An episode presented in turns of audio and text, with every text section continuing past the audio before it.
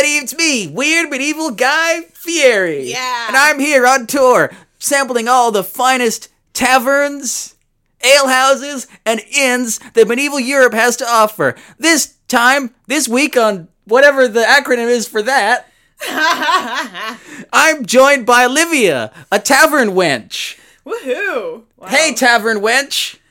You really flipped the script on me there. Yeah, that's right. Hang on. Yeah, that's right.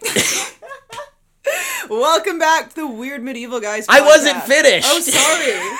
Go ahead, Medieval Guy Fieri. Tavern Wench Olivia has an exciting new product that she wants to show us on this episode of. I can't remember the name of the show. Um. Oh yeah. Where are the Doritos at? Give me them.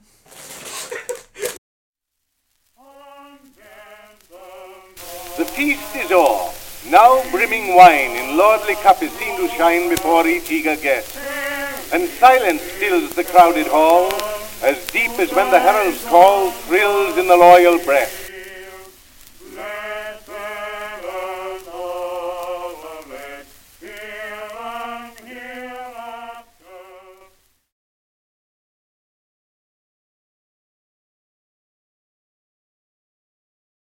Now, what you just heard wasn't actually Guy Fieri talking to a tavern wench in the Middle Ages. What?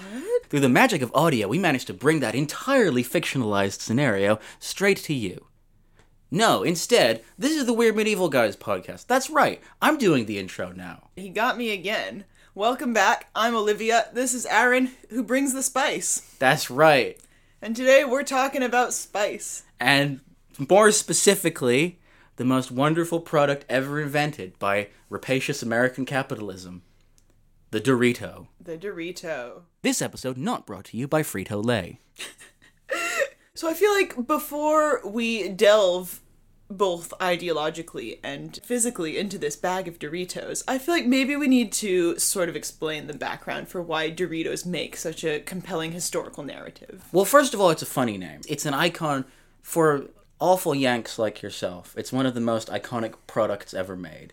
But more importantly, there's a meme. You've seen it. You know what this is. It's a meme, it's on Twitter, and it says, more or less, I feel like a single Dorito would kill a medieval peasant. And that's it. And there's there's riffs and variations on this joke. There's ones about Victorian children. Victorian children. There's ones about flavor blasted goldfish and Mountain Dew Baja Blast and all I've the never other. had Mountain Dew Baja Blast. What is it like? It's blue, I think. It's the, I the taste is blue, once, but the blue was the last thing I remember. and that's when you died.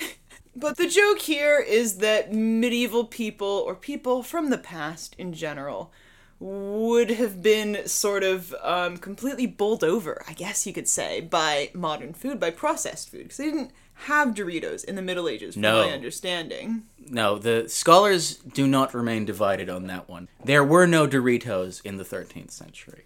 And our image of what people ate in the Middle Ages, as is so often the case with, uh, with, with every aspect of their lives, is unspeakably bland. It's you dig up your potato from the ground, you put it in a pot of boiling water, maybe, If you're lucky. and then you serve that single potato to your family of uh, your heavily pregnant wife and 16 gangrenous children. and your like four grandparents who are just like you know sort of a Willy Wonka style all in one bed.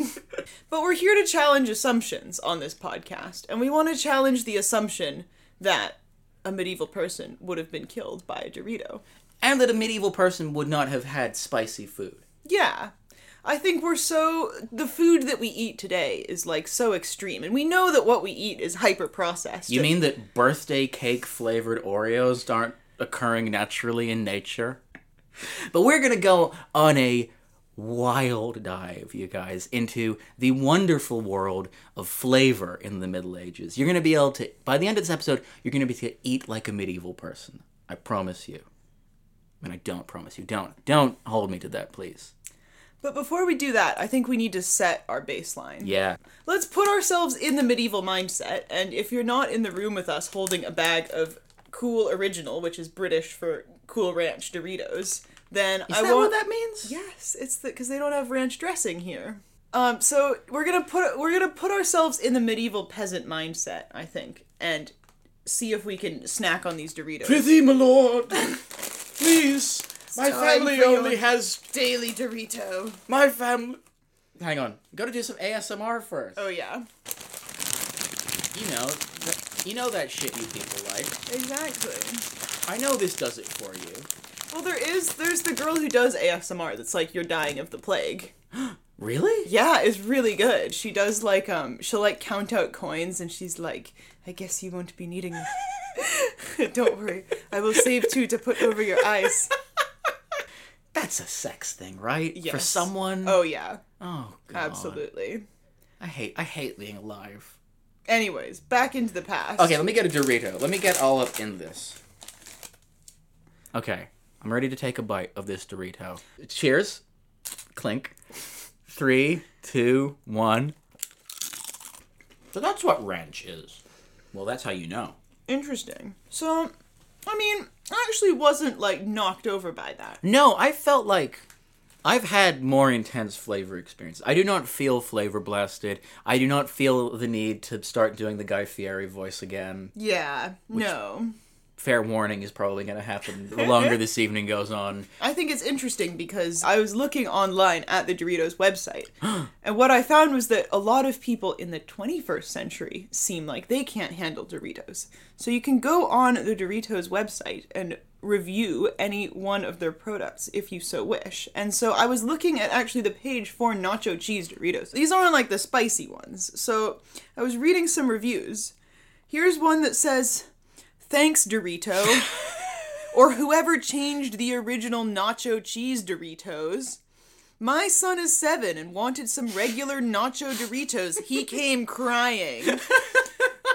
Not sure what happened. I said, These are regular nachos. But I put one in my mouth and it was on fire. He cried all night. Oh no! Can I do one? Can I do one? Can I do one? Please. I have been eating these since I was four years old. I used to lick the cheese off the chip and put them back during the family parties as a child. In the past five to seven years, the product has gone downhill. Just another case of profit over quality. Very sad. Who admits to that on on the internet? I mean, Apparently, Matt Berry. Wow. Licking them off and putting them back in the bowl. That's and they say the medieval world was unhygienic. Here's the last one. Way too much seasoning and mm. was extremely salty. Oh no. Couldn't even finish the one chip I had. Imagine standing there sad with your half a Dorito looking at it, looking defeated. I don't know if I've ever eaten less than one. I thought that that was sort of like the, you know, the atom. Minimum serving size one. Exactly. and this is interesting because I also found an article, this is from 2015, from I think The Mirror, about a 14 year old schoolgirl in Scarborough, England, who was almost killed by a particularly spicy Dorito. Look, it was the 2010s. It was a different time. People were more innocent, all right? Now, admittedly, this was a bag of something that I believe has been discontinued called Doritos Roulette, in which a small proportion of Doritos in every bag Will make you shit yourself. is much, much spicier than the rest. that sounds incredible. And the school released a statement telling parents not to give their kids Doritos roulettes. And Doritos, the company, responded to the publicity by saying, if you can't take the heat. Get out of the Doritos bag. Exactly. Ah, fantastic, fantastic.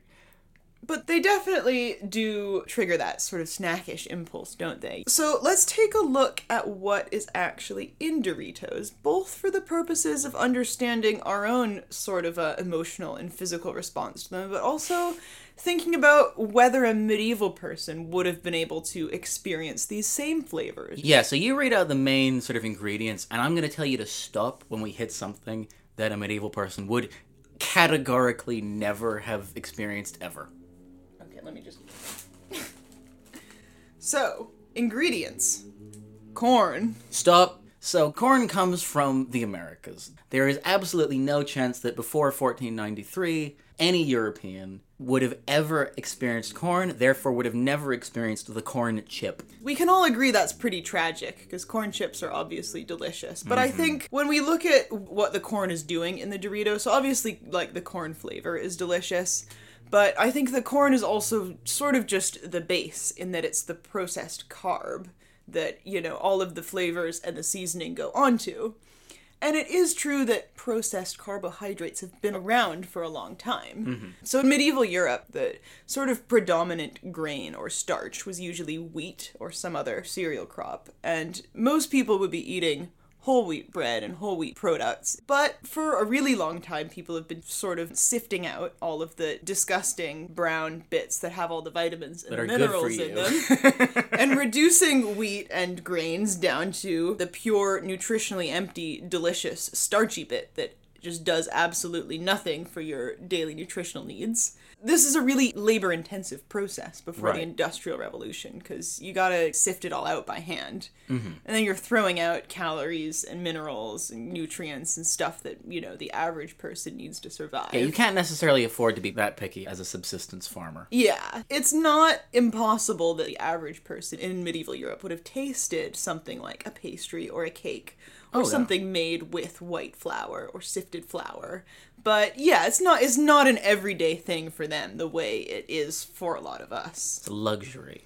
Which is funny because when you process corn, when you when it undergoes this process called nixtamalization, which Oh, is dear. when you kind of just You've like you kind of just treat it to make it easier to turn into dough. That actually makes the corn more nutritious um, and better. So Doritos are good for you. so Doritos are kind of good for you. Moving onwards, we've got rapeseed oil.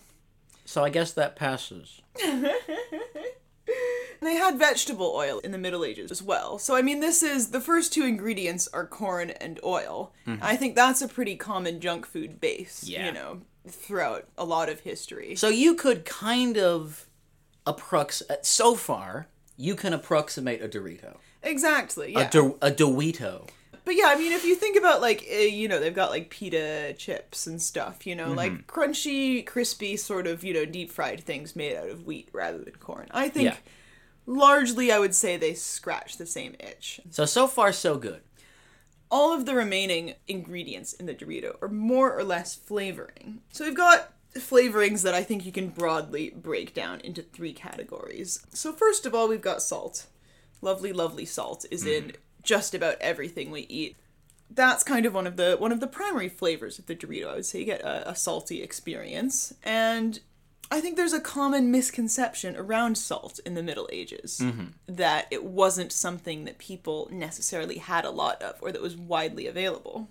Uh-uh. Because if you go on the internet, you get people saying things like, oh, did you know that salt was worth its weight in gold in the Middle Ages? Or some people say salt was worth more than gold by weight in the Middle Ages. What? Which is which is weird. Um we spend so much time sort of trying to explain why people think stupid things about the Middle Ages that I don't even That's know kind if of we the- can try to explain where this one came from, but we can explain that it's wrong. I think it sort of comes from, if I had to guess, this sort of truth-ish that Roman soldiers were paid in salt, and so people are like, "Oh, it must be incredibly valuable then. Well, it's a there's actually no evidence that Roman soldiers were ever paid in salt, What? They told me that despite the school. fact that the word salary comes from the word salt. What? It's possible that they were given weekly or monthly or regular payments specifically to buy salt, but there's no evidence that anyone was ever paid in salt. Well, now I look foolish. But the word salary, sal is salt in several different Romance languages. Uh, yeah, comes from the word salt. Um, Well, that's stupid. and it makes sense that the Romans wouldn't really have been, you know, using salt as payment because Italy famously is very coastal, surrounded by ocean. And what have you got in the ocean? Loads of salt. Now, making salt, getting salt from the ocean, I should say, is not as easy as all that in that you have to live somewhere where the conditions are right to basically be constantly evaporating massive amounts of water.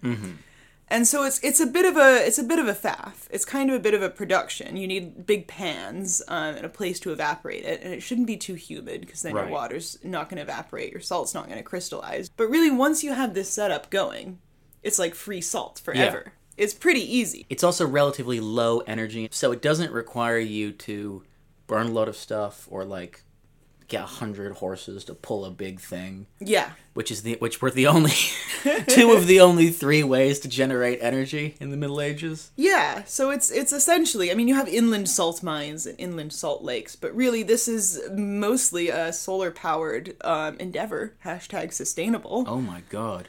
And so it's pretty cheap, and that means that in places where you can make salt, salt is pretty abundant.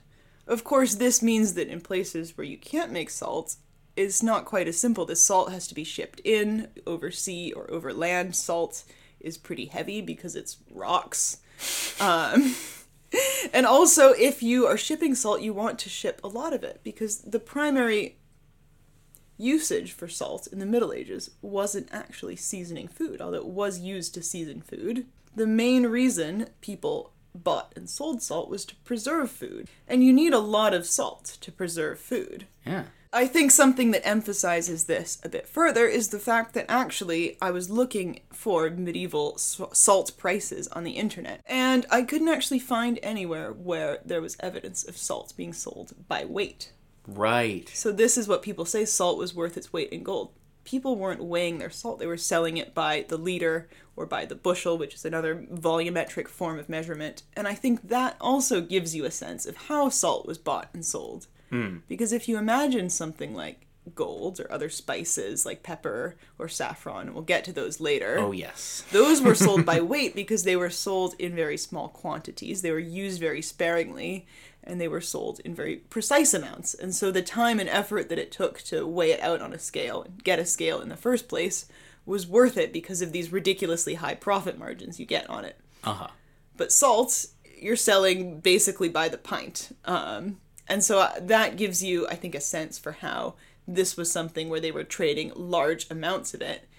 And it wasn't as important to be as precise in sort of how you were trading and dealing with salt. But where I was able to find evidence of salt prices, um, some of the places where salt was cheapest, um, one was Britain, where salt from the 12th to the 15th century varied, but it was usually, um, at its most expensive, it was about the same cost um, per, you know, unit of volume as wheat. So that's Alright. interesting. Salt was cheaper than wheat in Britain. Sometimes it was about as expensive.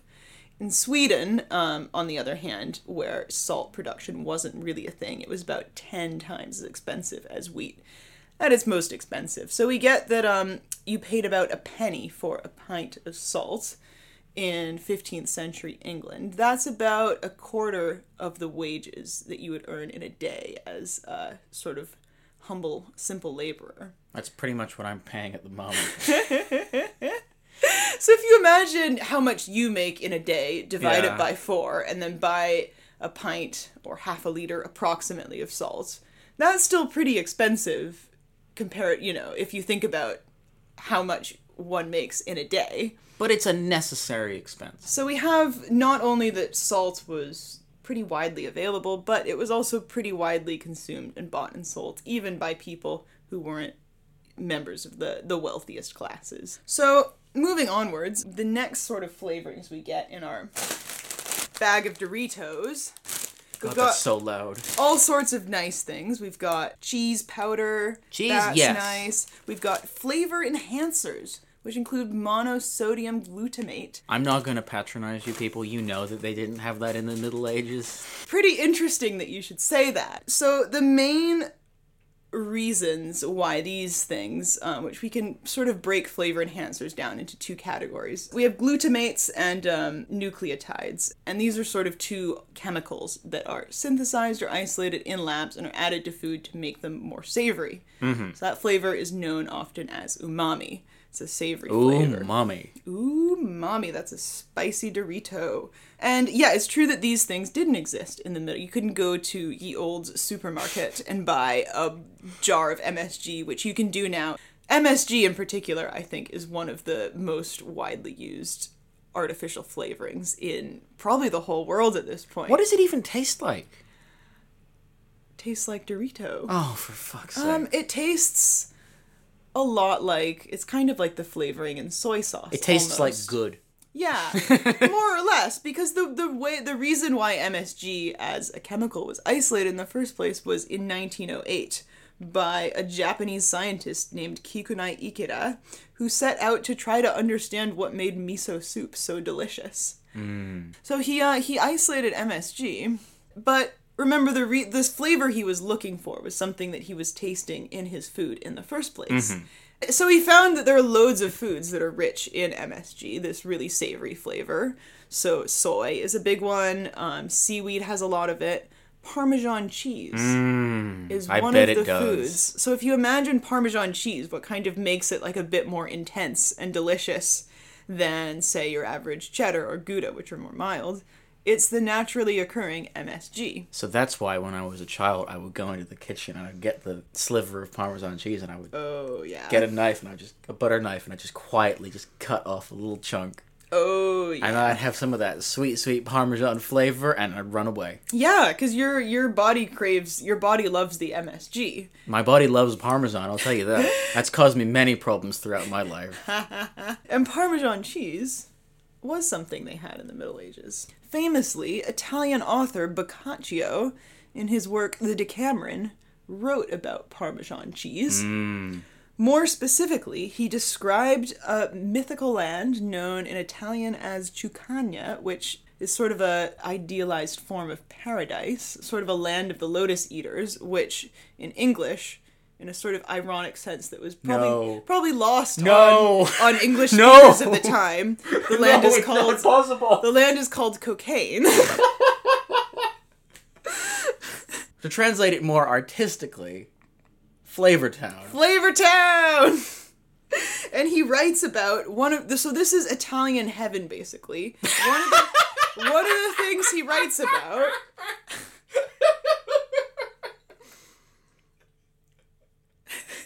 Keep going. one of the defining sort of uh, features he write he describes the topography of Italian heaven. One of the things that's there, he says, on a mountain made all of grated Parmesan cheese dwell folk that do nothing else but make macaroni and ravioli, boil them in broth, and then throw them down the mountain to be scrambled for. You know, in an episode of The Simpsons, where Homer will have like a fantasy about going to the land of chocolate. Yeah, This is that, but for cheese. absolutely. Wallace from Wallace and Gromit would get a kick out of it as oh well. God, he'd have a stroke. Um, he'd die. They'd have to bury him at Par. Bury my heart at Parmesan Mountain. you can't make that joke.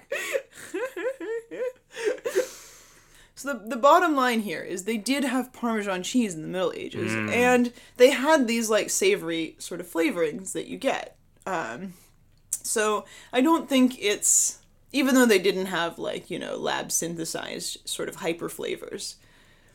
Basically, all of the, all of the same sort of you know flavors were there. So we've got our sort of salty and our savory, but the last thing, the most important part of any Dorito, is the spice. Yes.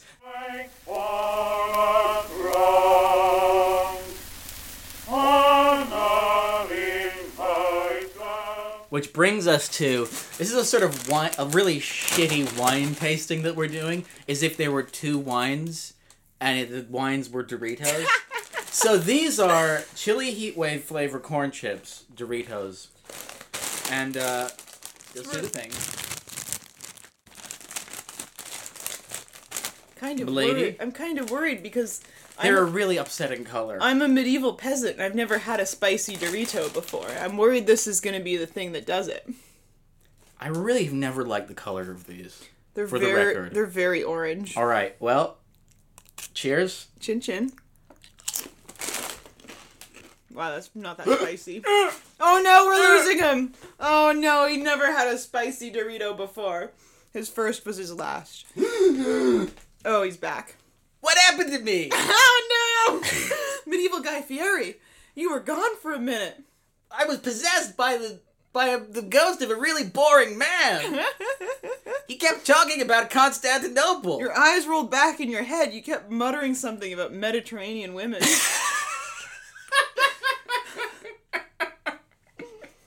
That was in a private conversation held in confidence. The question now is did medieval people have the spice? Well, okay, and the answer is mm, some. So these are made with, dear God, I hope, chili. And chili is native to the Americas. So no, they didn't. The first recorded instance of a European trying chili is actually from Christopher Columbus. Pause for booing. Ugh. Fantastic.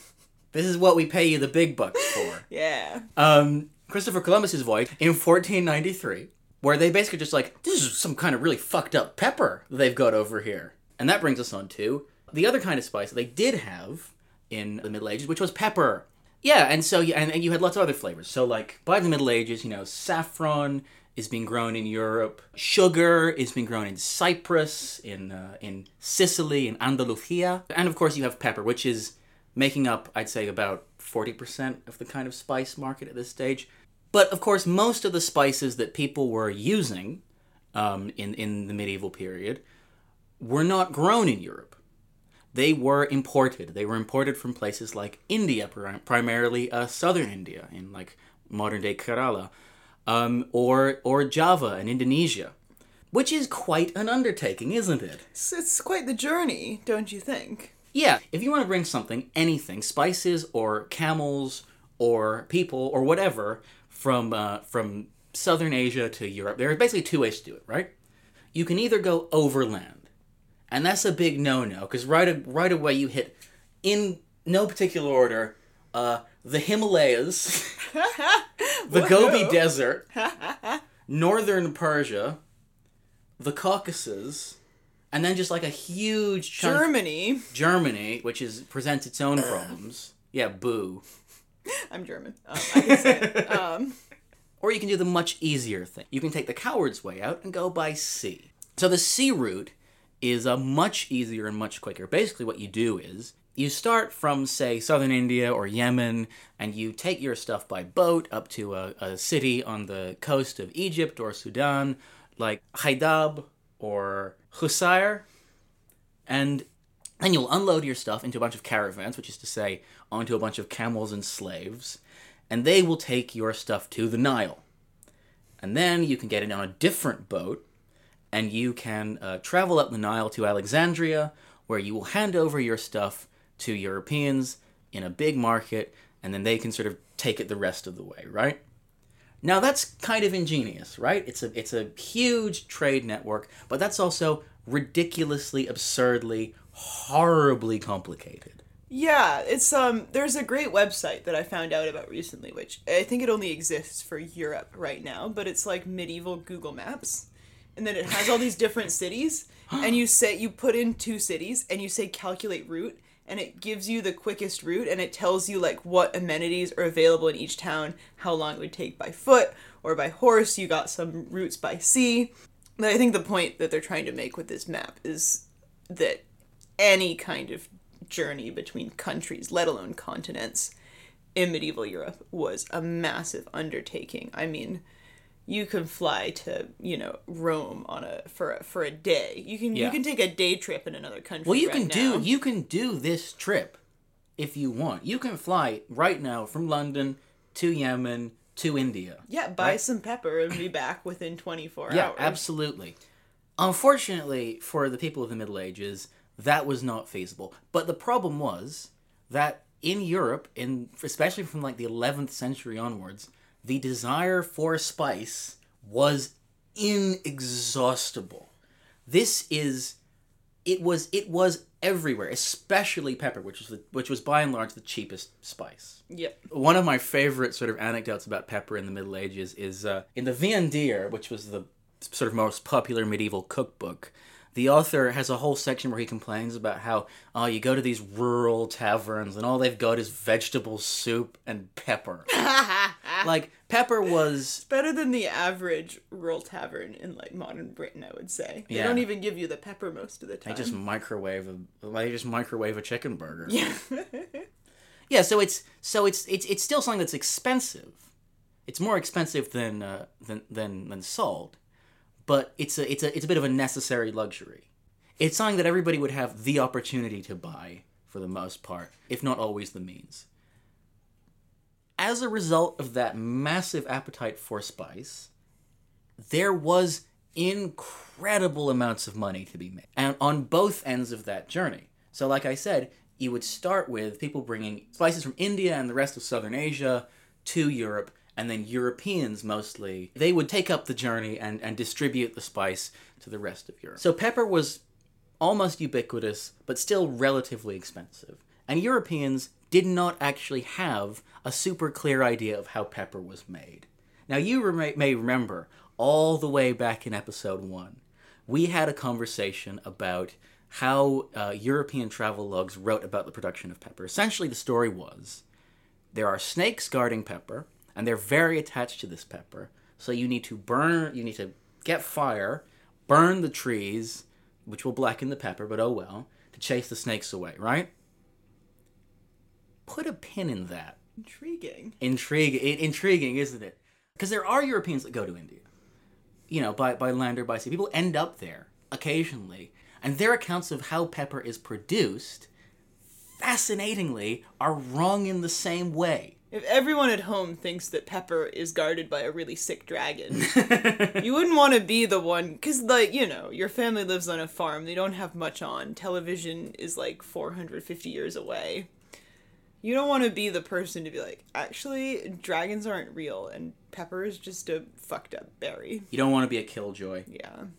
So this is there's this French monk who goes to India and he sort of he describes how pepper gets produced, right? So he's like, no, no, no, no, no. So you don't like burn it. That's nonsense. It's blackened and it's left out in the sun and you dry it. So far, so good. And then he's like, but also it is guarded by crocodiles, which is not true. Maybe he saw a crocodile, like, next to a pepper tree.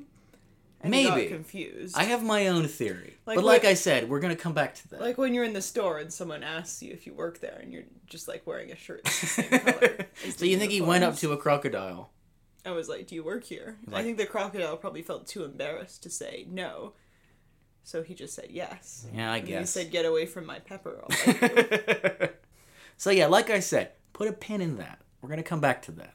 Anyway, in the meantime, the question that gets kind of elided when uh, a lot of European sources are writing about um, about the pepper trade and, and, the, and the spice trade more generally is, all right, well, who is like, who's actually bringing all this stuff, right? Who is who is actually doing the lion's share of the transportation of these products? Because it's it's a, it's a huge undertaking in and of itself. And the answer, I think, is fascinating. In the medieval Islamic world, we know from sort of official sort of state records of various countries that there was this general caste of people called the Harimi. Now, the Harimi were not an ethnic group, they were a sort of profession, essentially. And they could be from all over the Muslim world. They were these sort of entrepreneurial families who would establish these dynastically held trading companies. I know, it's thrilling stuff just now, but just stick with me. And because of the fact that, especially after the sort of after the Crusades, the um, leaders like Saladin are very hostile to the idea of Christians sort of having a, a controlling influence in trade with Asia, they are able to establish pretty much a monopoly. And these these houses get phenomenally rich, right? They basically invent modern banking. Essentially, a, a, a, a little while before the Italians do, because they have so much liquid assets that they need to keep track of. Genuinely, they have too much money. They become great. they become these. It's a good problem to have, I know, and they become sort of the key players in the financial markets of the of the Middle East because again, they have so much money. There's so much money to be made. and I think all over Europe and the East, there's kind of a prestige associated with spices and the spice Yes. trade. So you see that it is kind of um, not that it's the value is necessarily artificially inflated because like we've said, you know, they're they're turning over a lot of spice. But often you do have one group or one company who's given sort of like sole privilege to trade spices. Mm-hmm. Yeah. And that's pretty special for them because, yeah, then they do basically control the market. And you saw that with salt even in, in Mm-hmm. Europe. Well, we know that we know that the Harimi were given basically licenses by the uh, by the Egyptian sultans to sort of have to, to to have free passage over some pretty treacherous waters. And by the way, we know that the exact same process is happening on the other side of the supply chain because, you know, who is distributing all of these um, all these spices to Europe? It's these, you know, devastatingly corrupt, incredibly incestuous Italian, Spanish families who are doing the exact same thing. And it's sort of that process of international trade. Like I said, it generates this these liquid assets, this this value that's actually stored in money instead of stuff you take out of the ground, Yeah. which you then need to put somewhere, which leads to banking. So there you go. Doritos lead to banking.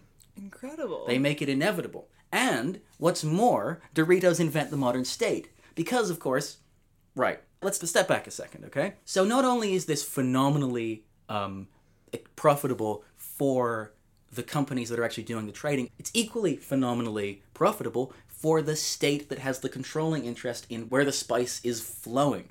So, like we said, the key route for the sea trade of spice is Egypt, right? Egypt at this point is run by the Mamluk Sultanate, which we do not have time to get into. They're very cool. It's basically a, a, a caste of warrior slaves from all over the Middle East who are sort of the real power behind the throne of this caliph who is suppo- who is supposedly like the sort of you know head of Islam, but really it's the Sultan who, like I said, is a slave. God, very cool. complicated, very badass place, right?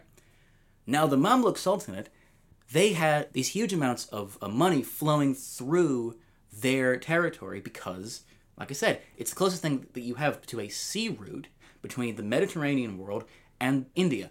By the way, same reason why when that boat got stuck in the Suez Canal a couple years ago, it was such a disaster. So the Mamluk sultans are seeing all this money coming through their territory and they want a piece of it. So they develop a very sophisticated bureaucracy with civil servants and like boring bureaucrats who have to sort of count all the money, make sure that everybody's paying the tax that they're supposed to.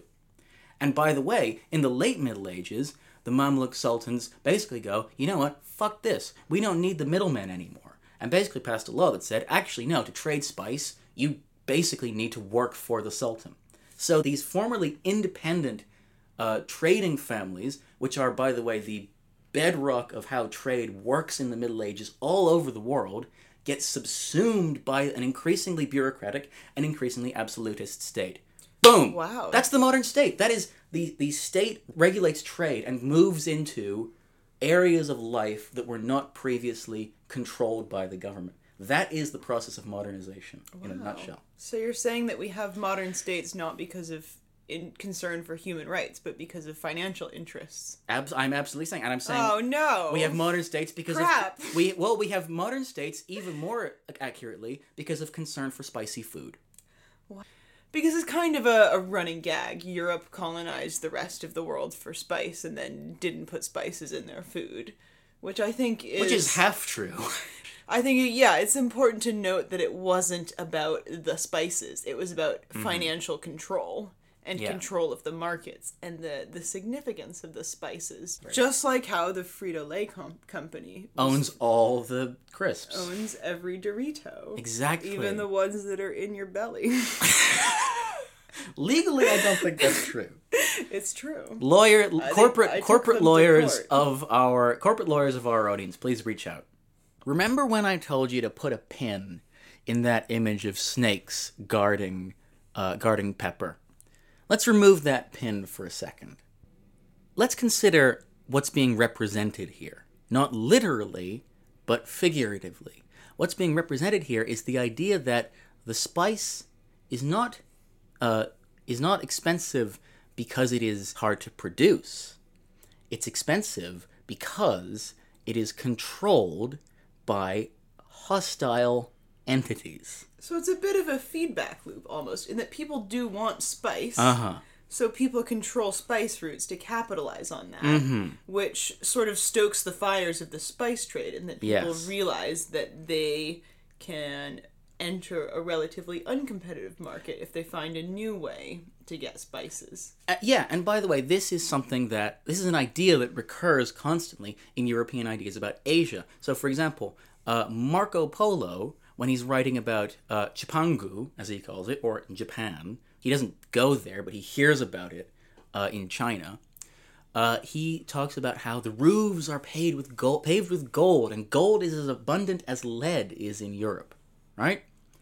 The implication there is that there is there are riches aplenty for anyone brave enough to go and get it, and the uh, and and the natives, as it were, don't appreciate the value of what they have. Again, we've seen that before. Absolutely. Maybe consider that the reason the snakes guarding Pepper is such an evocative image that recurs constantly, even in the stories of Europeans who go to Asia and would know better, is because they're saying something about what about about about the actual economic relationships or what they think the actual economic relationships that produce pepper are. The snakes are not snakes. The snakes are a stand in for the Harimi and the Venetians and everybody else who controls the price of pepper and controls access to pepper. They are marking up the prices, essentially, to keep the supply low and the price high. And by the way, that's not an entirely unreasonable thing to think. We know that, depending on the spice, the Venetians who were buying um, were buying spices from the Harimi were marking it up by between 40 and 200 percent, making outrageous profits. Sort of circling back to the idea of prices, um, you have that you can get about a pint of salt for about a penny, a quarter of your day's wages. Now, just a few grams of saffron or cinnamon or cloves or another expensive spice. That's that's a couple days' wages, you know? Yeah. and that's a, a minuscule amount.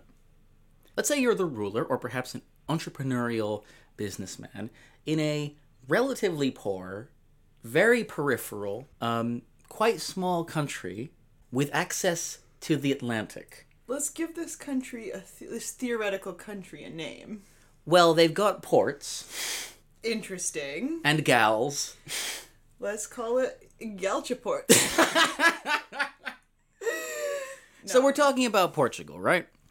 So all that is a preface to say that in 1497, Vasco da Gama and a flotilla of Portuguese ships set off on a pretty harebrained mission.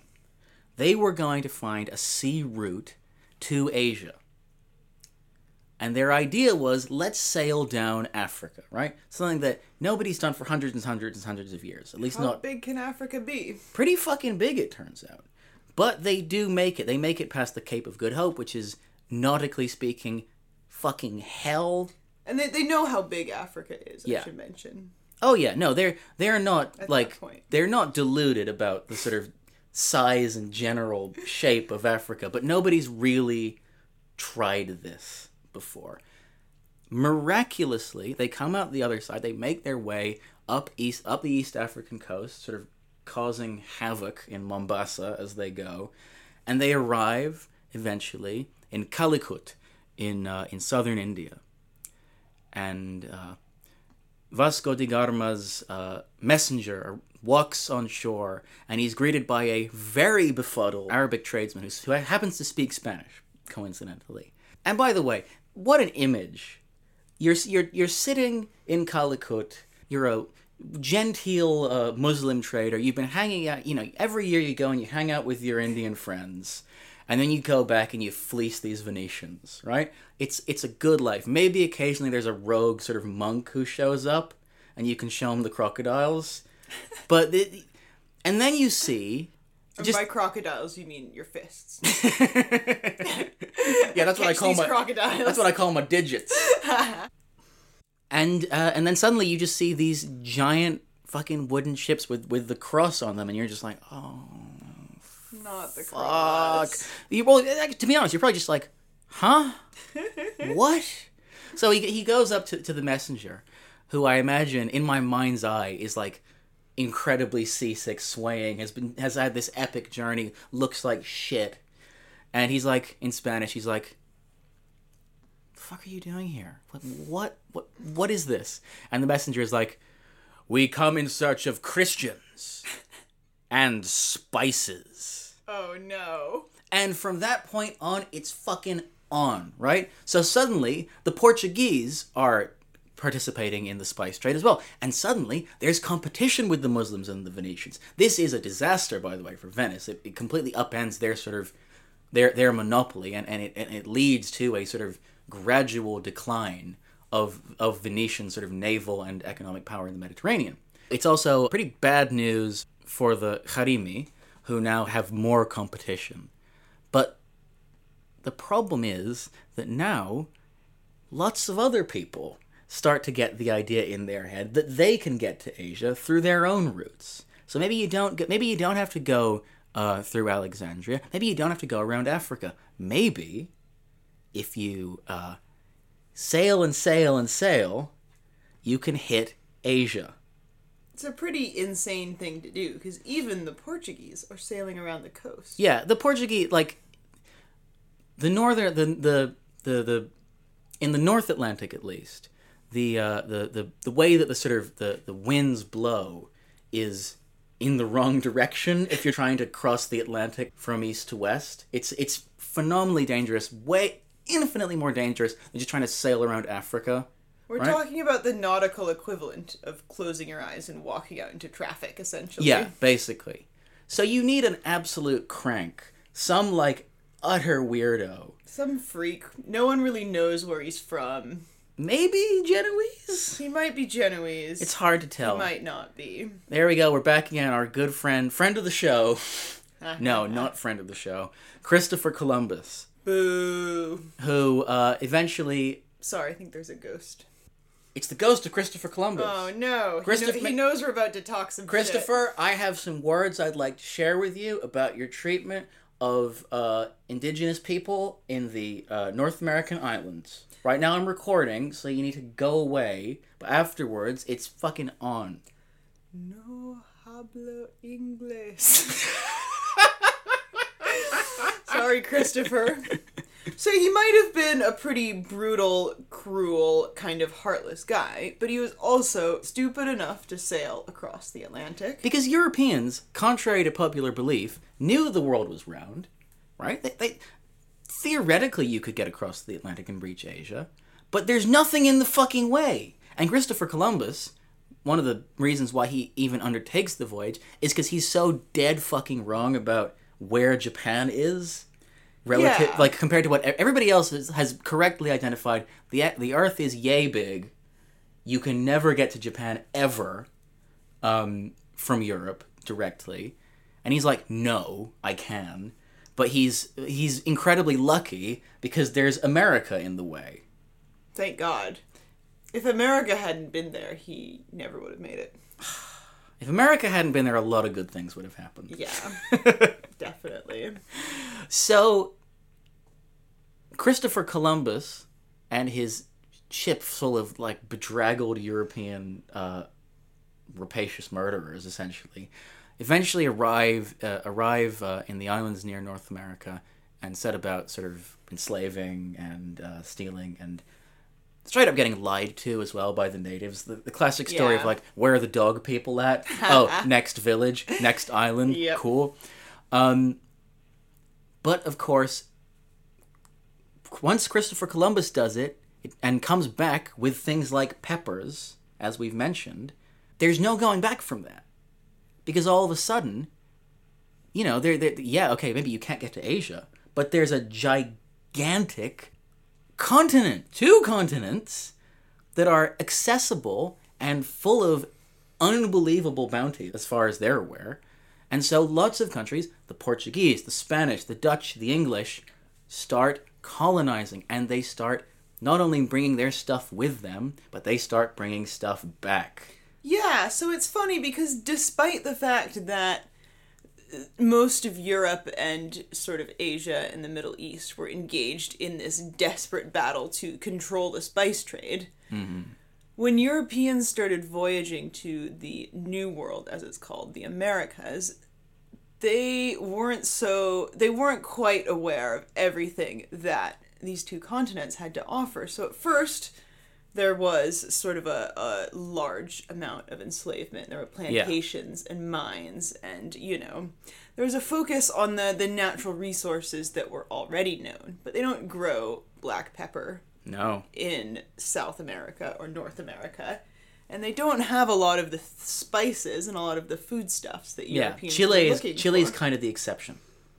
Well, yeah, they didn't know about. Oh, no, chilies, of course, though. yeah. So really, only sort of gradually over the next couple of centuries do Europeans start to realize that actually the the the real benefits or some of the the biggest benefits that this continent has to offer is the food. Yeah. So things like the potato. That's right. All those references I've been making for potatoes. Joke's on you. I know. I know they didn't have potatoes. It's a joke. It was a setup. This was a bit all along, and I'm not going to do it ever again. I mean, you could just rattle off a, a pretty much endless list of things that are staple foods that are cornerstones of national dishes. Corn or stones. Cornerstones. So right? corn. Corn. But more importantly, tomatoes. tomatoes. Sorry, tomatoes. Italians.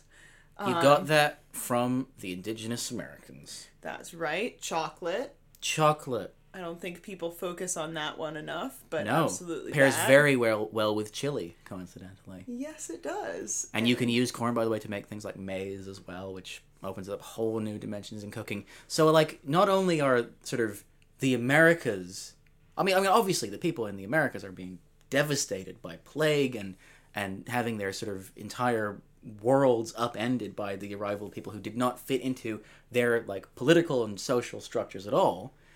But also, Europeans are starting to change. Europe is not going to go back in its box. Neither is neither is the Middle East. Neither is Asia. There's no going back once you've had that kind of contact. That's one of the reasons why people generally accept that the Middle Ages kind of ends pretty definitively with the turn of the or the beginning of the 16th century, because once you have regular in contact between the Americas or you know the New World or whatever you want to call it and Europe, the, the social structure can't survive. The, the, the culture do, can't survive that. It upends everything. It's this massive confluence of different factors. Mm-hmm. The sort of refinement of the printing press so that books are able to be mass produced. You have globalization that's sort fall of of Constantinople. spurred by this yeah, that's spurred by this massive sea trade, this the fall of Constantinople, the Protestant Reformation sort of sparking new ideas. Yeah, and it's it's just this sense of the world's the pa- the pace perhaps picking up a little bit, which isn't to say that things didn't progress and the world didn't progress in the Middle Ages, but, But they take a pretty fucking hard handbrake turn. Exactly, and this is also the start of colonialism, I would say, as oh, we know it. definitively, yeah. In terms of you know going and sort of parking your ships on uh, foreign shores. Yeah, the, the the Portuguese are the are the innovators of all of this. Of course, they get like muscled out by the Dutch. You get muscled out by the English eventually. But like the Portuguese innovate the idea of you can just put your send your gunships to some like poor coastal town like Goa or Macau and just say you belong to us now or we have preferent we you have to sign this trading charter that coincidentally also benefits us enormously and you not at all. So yeah, there's no there is no going back.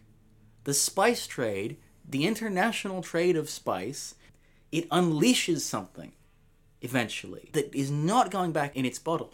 You asked me at the start of this episode, would a, a single Dorito would it, would it, would a Dorito kill a medieval peasant? I look at this Dorito, this corn chip slathered in chili and spices from all over the world, and I say this Dorito killed every medieval peasant. It killed the medieval world. The hunger for spice was a crucial driving force in the creation of a globalized modern world. It built international banking. It built the modern administrative state in some parts of the world. It colonized the fucking Americas. and I think it's it's proof of sort of you know the the success of this massive industry that now I can go to the store and buy two bags of Doritos, one cool original and one sweet hot chili or whatever, sexy ch- chili heat wave. That's even worse. Sexy chili. sexy chili Doritos for less than what I make in half an hour yeah. of of my time. I mean, it's it's ubiquitous now, And to kind of, you know, take it back to a um, sort of more material, kind of more, you know, physical, emotional response, a Dorito would have probably killed the medieval person because they'd be like, "Oh my god, this is this is incredible. This is everything we've been looking for," you know. It is the idealization of what the medieval palate was all about. Exactly. We live in Europe, and here we are reaping the rewards of uh, this massive system of exploitation